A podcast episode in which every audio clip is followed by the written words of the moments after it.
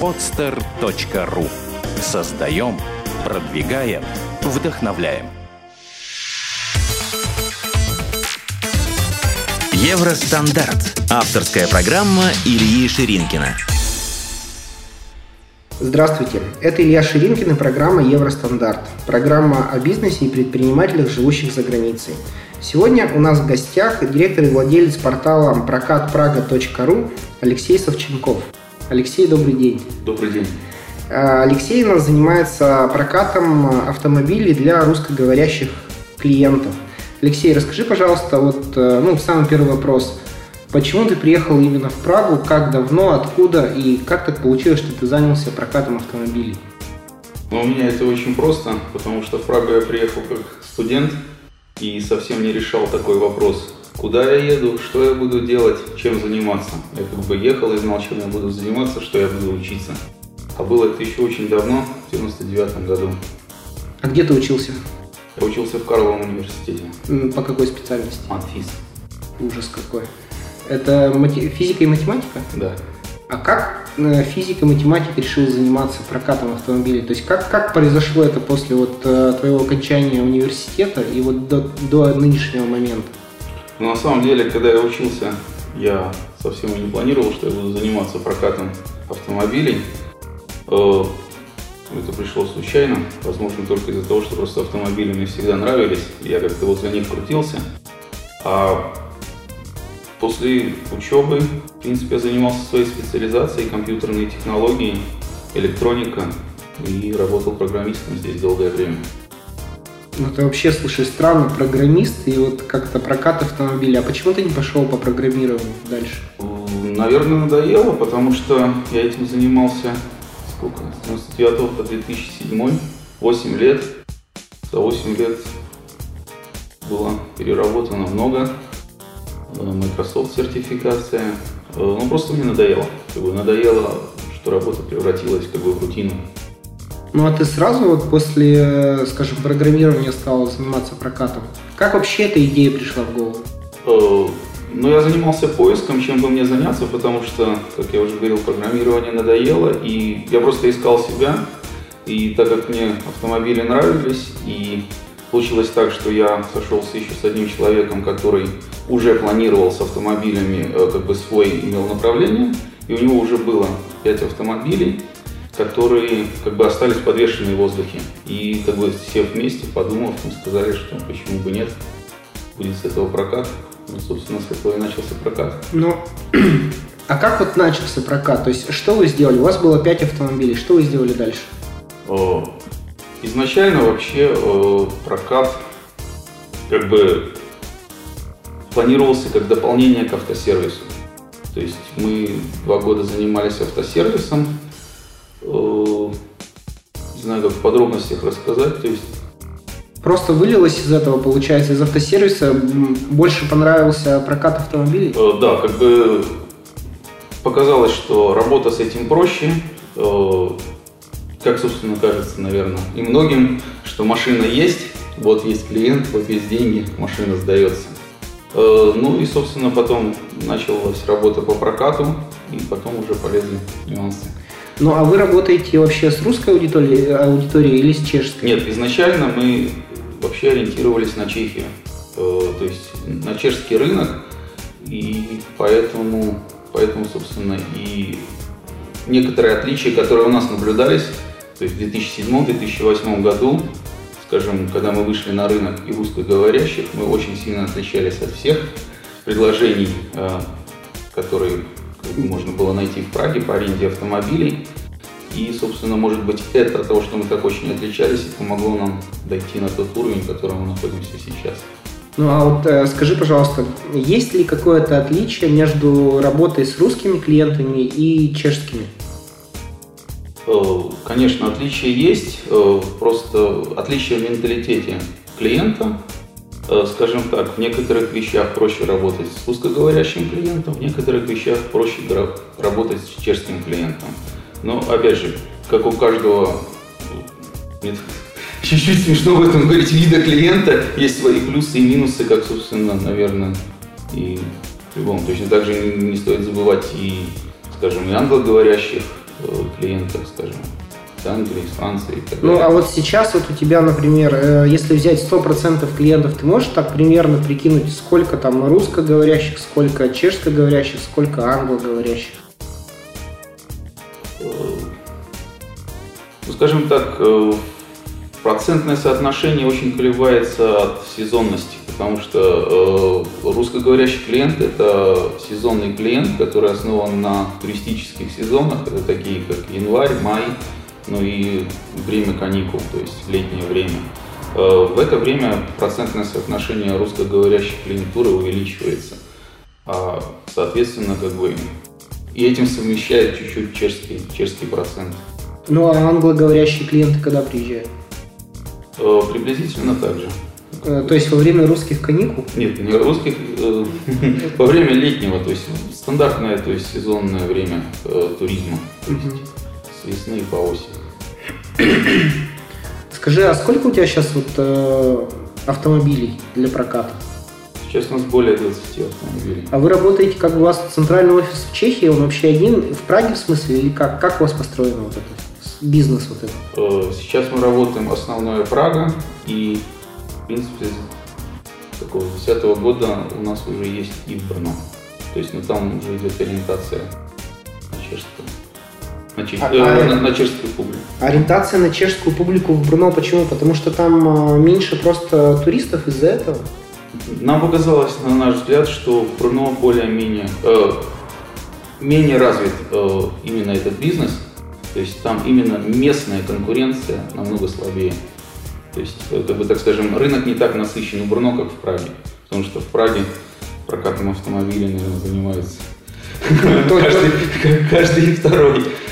Понятно. Скажи, а вот э, вы, э, то есть по Чехии только работаете или работаете в каких-то еще странах? Так скажем, у нас есть планы на Австрию и Словакию, но это пока в планах, и я как бы не хотел бы это рассказывать, пока это не реализовано. Ясно. Слушай, ну а вот э, как вы начали работать вообще вот с этим э, прокатом? Э, Были вообще какие-то трудности? Вот ты, ты же все равно этим раньше не занимался, но какие-то серьезные трудности были? Или так более-менее шло все стабильно? Не можешь так вспомнить? Основные трудности это просто понять, как это работает и сделать это лучше, чем это делают другие. Потому что, опять же, возвращаемся к тому вопросу, что и даже если возьмем 2007 год, 2007, конец 2007 года, когда мы это начинали, конкуренция была, скажем так, намного проще, и это было проще начать. То есть можно было прийти к новому представлению, взял машину, бери больше, кидай дальше. Э, Как бы с каждым годом становится все сложнее и сложнее. Ну, Наверное, не ответил все равно на вопрос. Слушай, ну а как вообще ты думаешь, вот конкуренция вот на сегодняшний день, да? То есть э, большая она, маленькая, вот как, как твое представление? Ну, с русскоговорящими клиентами, скажем. Давай так вот начнем. По работе с русскоговорящими клиентами. Я думаю, с 2010 года э, прошло просто пиковый нарост э, новорганизованных фирм, которые предлагают услугу проката автомобиля, которые ориентируются только на русскоговорящую э, клиентелу. И как бы вот этот пиковый нарост, он немножко изменил баланс, баланс вот, как бы сил на этом рынке. Но опять же, это возникают, так скажем, мини-компании, которые имеют скажем, 3, 4, 5 автомобилей, их а единственная ориентировка это на русскоговорящего туриста, Клиента. Клиента, и как бы они создают немножко такой хаос. Ну, они, э, я не знаю, то есть вот эти новые компании, которые пришли на рынок, они что сделали? Они цены снизили или лучше стали в интернете себя продвигать? То есть э, что произошло? Э, Цены Нельзя, снизились нельзя сказать, что цены снизили, скорее это мы когда-то цены снизили э, именно для русскоговорящей публики, потому что когда мы выходили в 2000, я приведу пример, когда мы выходили вот на рынок в 2008 году, и, то есть мы выходили в седьмом, но на русских, как бы чуть-чуть, э, на русскоговорящую публику Чуть позже, да? да, чуть позже. Э, Именно вот такой пример, что, скажем, основная ряда сайтов, которые работали с русскоговорящими туристами, э, клиентами, они предлагали, скажем, Шкоду Фабию порядок цен 1500-1600 крон в день. Э, Стандартная цена аренды Шкоды Фабии в Чехии, то есть у фирмы, которая ориентируется на чешский рынок, э, порядка 700-800 крон в день. То есть они в два раза дороже предлагают? Да. Предлагалось именно для русскоговорящего туриста, да? клиента, туриста. Автомобиль предлагался просто в два раза завышен, по два раза завышенной цене. Э, мы как бы решили, что так, таким путем мы не пойдем, у нас не будет разницы между чешским клиентом и русским клиентом, всем будет предлагаться машина по одной цене. И когда мы продвинулись именно с рекламой в интернете, э, с предложением на нашем сайте, э, в принципе, всем остальным не оставалось ничего другого делать, как опустить цену к нашей планке. Но Тенденция, которую я наблюдаю с 2008 года, вот по 2012 год, в принципе, ниже еще никто не пошел. Я не знаю, если это природная жадность. То есть ты просто, получается, как бы вы были законодателем цены, да, для русскоговорящей аудитории да, в Чехии? как бы цена 800 крон за Фабию при интервале 3-5-6 дней. То есть как бы мы пришли с этой ценой и в принципе на эту цену сейчас ориентируются практически все просто э, компании, которые предлагают работает с русскоговорящим клиентом. Слушай, а сколько вот ты так можешь примерно прикинуть, сколько компаний работает э, вот э, с русскоговорящими клиентами? Примерно сколько? 30, 50, 100, 20? Более-менее серьезных компаний. Серьезная компания для меня это, которая имеет парк хотя бы более 10 автомобилей. Я думаю, на рынке присутствует порядка 7-10 компаний, которые имеют более-менее какой-то автомобильный парк. А компании, которые владеют 1-5 автомобилями, будет еще порядка 15 Угу, ясно. Скажи, э, Алексей, вот такой вопрос. Э, с какими трудностями сталкивается предприниматель, ну вот ты, да, который имеет вот парк автомобилей и сдает его в аренду? Какие-то были случаи, не знаю, интересные или страшные? Что-то вот из, из этого рода? Ну, там, я не знаю, там, например, там, а кто-то арендовал автомобиль там и во Франции, не знаю, случилась авария. То есть как вообще это решается? Как эти вопросы решаются? Э, ну, скажем, в случае аварии из-за того, что как бы на автомобиле в основном путешествуют по всей Европе, э, Франция, Испания, страны, которые находятся довольно далеко, то есть больше тысячи километров. Когда там случается какой-то инцидент, э, это всегда как бы точки зрения компании неприятно, как неприятно, что это сложились неудобства клиенту и как бы неудобства компании с точки зрения, что это всегда несет какие-то дополнительные финансовые расходы. Это не обязательно поломка автомобиля, может случиться дорожно-транспортное происшествие, не обязательно это должна быть и вина клиента, просто это случается.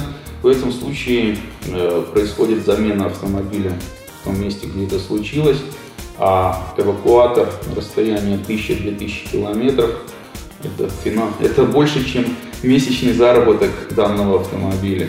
То есть получается, вы, э, например, если это случилось где-то, например, в Испании, вы отправляете туда эвакуатор, если машина ну, невозможно починить на месте, отправляете туда автомобиль на замену. Эвакуатор сразу везет заменный автомобиль, там происходит замена, а поврежденный автомобиль или поломанный автомобиль возвращается обратно. Ну, а это вообще как бы, вот те компании, которые тоже с российскими клиентами работают, они все так делают? Это стандартная ситуация? Э, честно говоря, я не знаю, как решают э, другие компании эту ситуацию, но э, как бы мнение, наше мнение, что так это должно быть работать. Э, если там нет никакой вины клиента, то понятно, что никакой финансовой, финансового участия клиент в этом инциденте не принимает. Понятно, если случилась авария по вине клиента, э, то всегда машины застрахованы, но есть франшиза у этих машин. В этом случае клиент несет какую-то часть расходов по всему мероприятию. Но опять же, эти расходы, они ограничены размером франшизы. Это не так, что если э, перегон, э, то есть эвакуатор этого автомобиля стоит порядка, скажем, тысячи евро, что клиент должен это заплатить.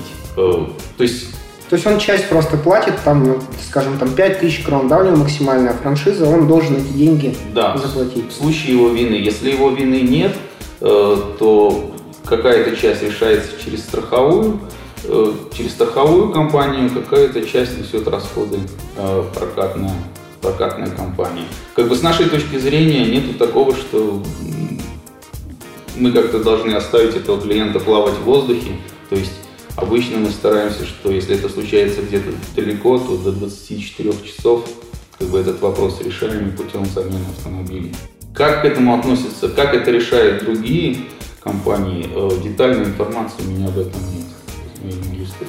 А, слушай, а как вот э, твое мнение? Вот есть, например, какое-то минимальное количество автомобилей, после которого уже, как бы, ну, не знаю, там, можно зарабатывать деньги. Я вот так понимаю, что если у тебя есть один автомобиль, то на нем сильно не заработаешь, потому что если у тебя два клиента уже обратились, то у тебя один автомобиль занят. Вот есть какая-то минимальная планка, по-твоему?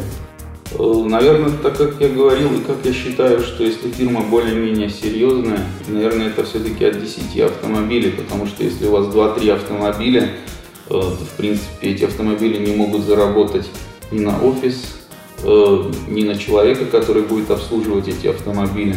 То есть тот же перегон автомобилей, даже уборка автомобиля перед сдачей, то есть подготовка автомобиля к сдаче контроля его технического состояния. То есть это можно делать как бы такой... Ну, то есть у нас сразу, да, лучше а, от 10 автомобилей получается, да? И, и выше. Да. Ну, мне кажется, просто это не нужно думать, что автомобиль зарабатывает, один автомобиль может заработать,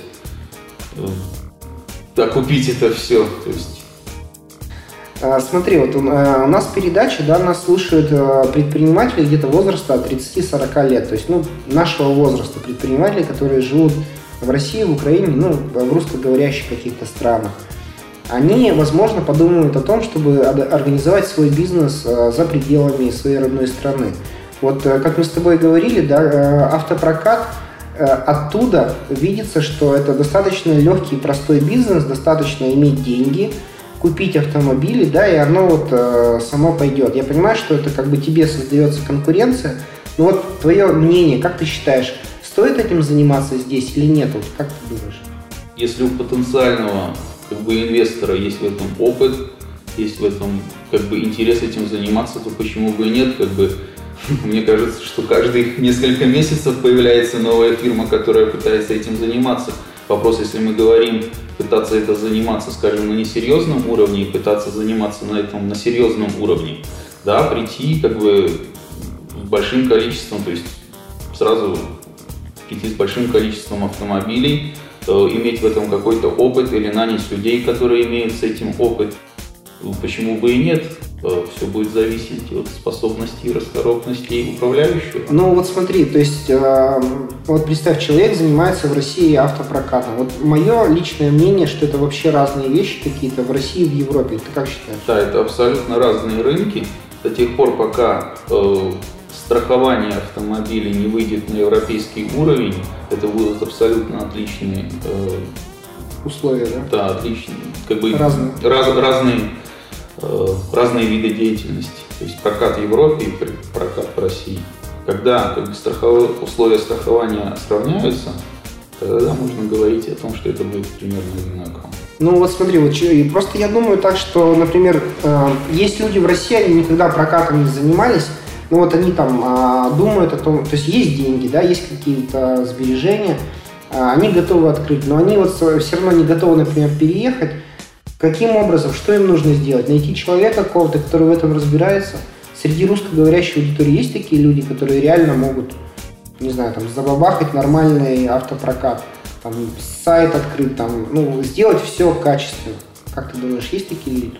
Ну, я думаю, наверняка такие люди есть. Главное найти такого человека, который не только об этом говорит, но и умеет делать. Это как в любом бизнесе найти толкового управляющего. Ну, а как, а Очень как сложно. Вот, а как отличить, например, человека, который болтает? Да, просто смотри, э, понятно, что когда ты разбираешься в бизнесе, да, и ты поговоришь с человеком, ты можешь там за 3-4 вопроса выяснить э, нюансы, понимает он вообще в этом бизнесе или нет. А как это узнать человеку, который, он, ну, просто он инвестор, да? То есть он не знает об этом бизнесе ничего. Можно ли там 3-5 э, вопросов задать, чтобы понять, разбирается человек в бизнесе или нет? Мне кажется, это лучше спросить инвестора такой вопрос. Раз он инвестор, он должен лучше разбираться в этом, как найти человека, который ему построит компанию с нуля. Э, потому что когда я начинал строить компанию, я строил ее с нуля, и как бы я опыт получал своими шишками. Э, да, оно выглядит просто. Купи автомобили, дай рекламу, сдавай автомобили, получай деньги. Но представьте, что рядом с вами делают еще 100 человек то же самое, и плюс еще половина клиентов тоже смотрит про то, как взять бы машину у вас так, чтобы половину заплатить, половину не доплатить. Или, например, скажем, пример. Ну ладно, короче, проехали. А, смотри, у меня такой вопрос есть. Вот а, мне почему-то кажется, что а, русскоговорящие предприниматели, которые приезжают, они всегда хотят работать э, с русскоговорящими клиентами. Они понимают так, что это легче. А вот если, например, приехать и работать, не знаю, ну, давай, скажем, не с местными, а, например, с, английс... с англоговорящей аудиторией, как ты думаешь, не, не было бы это легче на самом деле?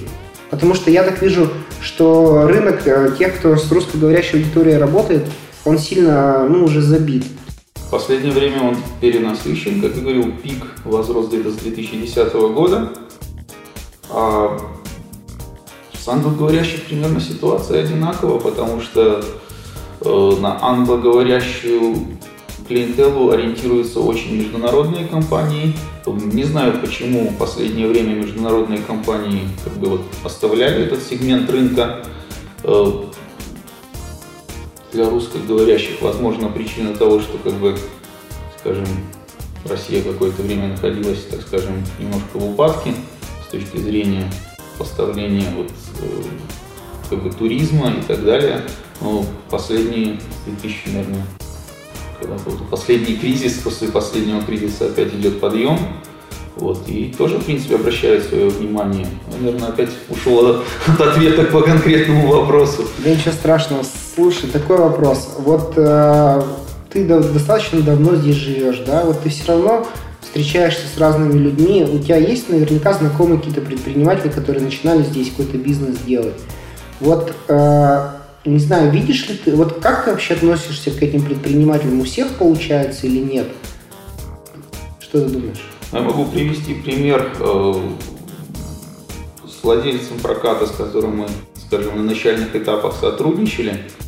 Э, в какой-то мере обменивались опытом. Э, ну, скажем так, это был пример э, предпринимателя, который занимался бизнесом в России и пришел на бизнес, как бы создал какой-то бизнес в Чехии. И, так скажем, привычка российского, российский предприниматель привык к тому, что в России быстро зарабатываются деньги. Я не говорю, что легко, быстро зарабатываются деньги. В Европе деньги быстро не зарабатываются. В Европе нужно ориентироваться 10-20% годовых. Это считается нормальным успешным бизнесом. Российский предприниматель хочет быстро заработать 100, 200, 300 процентов. И вот пример э, как бы вот э, предпринимателя, о котором я хотел сказать, что да, он занимался три года прокатом, но в конце концов прибыль, приносимую этому, этим прокатом, ему показалась неинтересным, и он вернулся опять в свою деятельность в России. То есть он уехал в Россию и там дальше стал зарабатывать да, деньги? Да.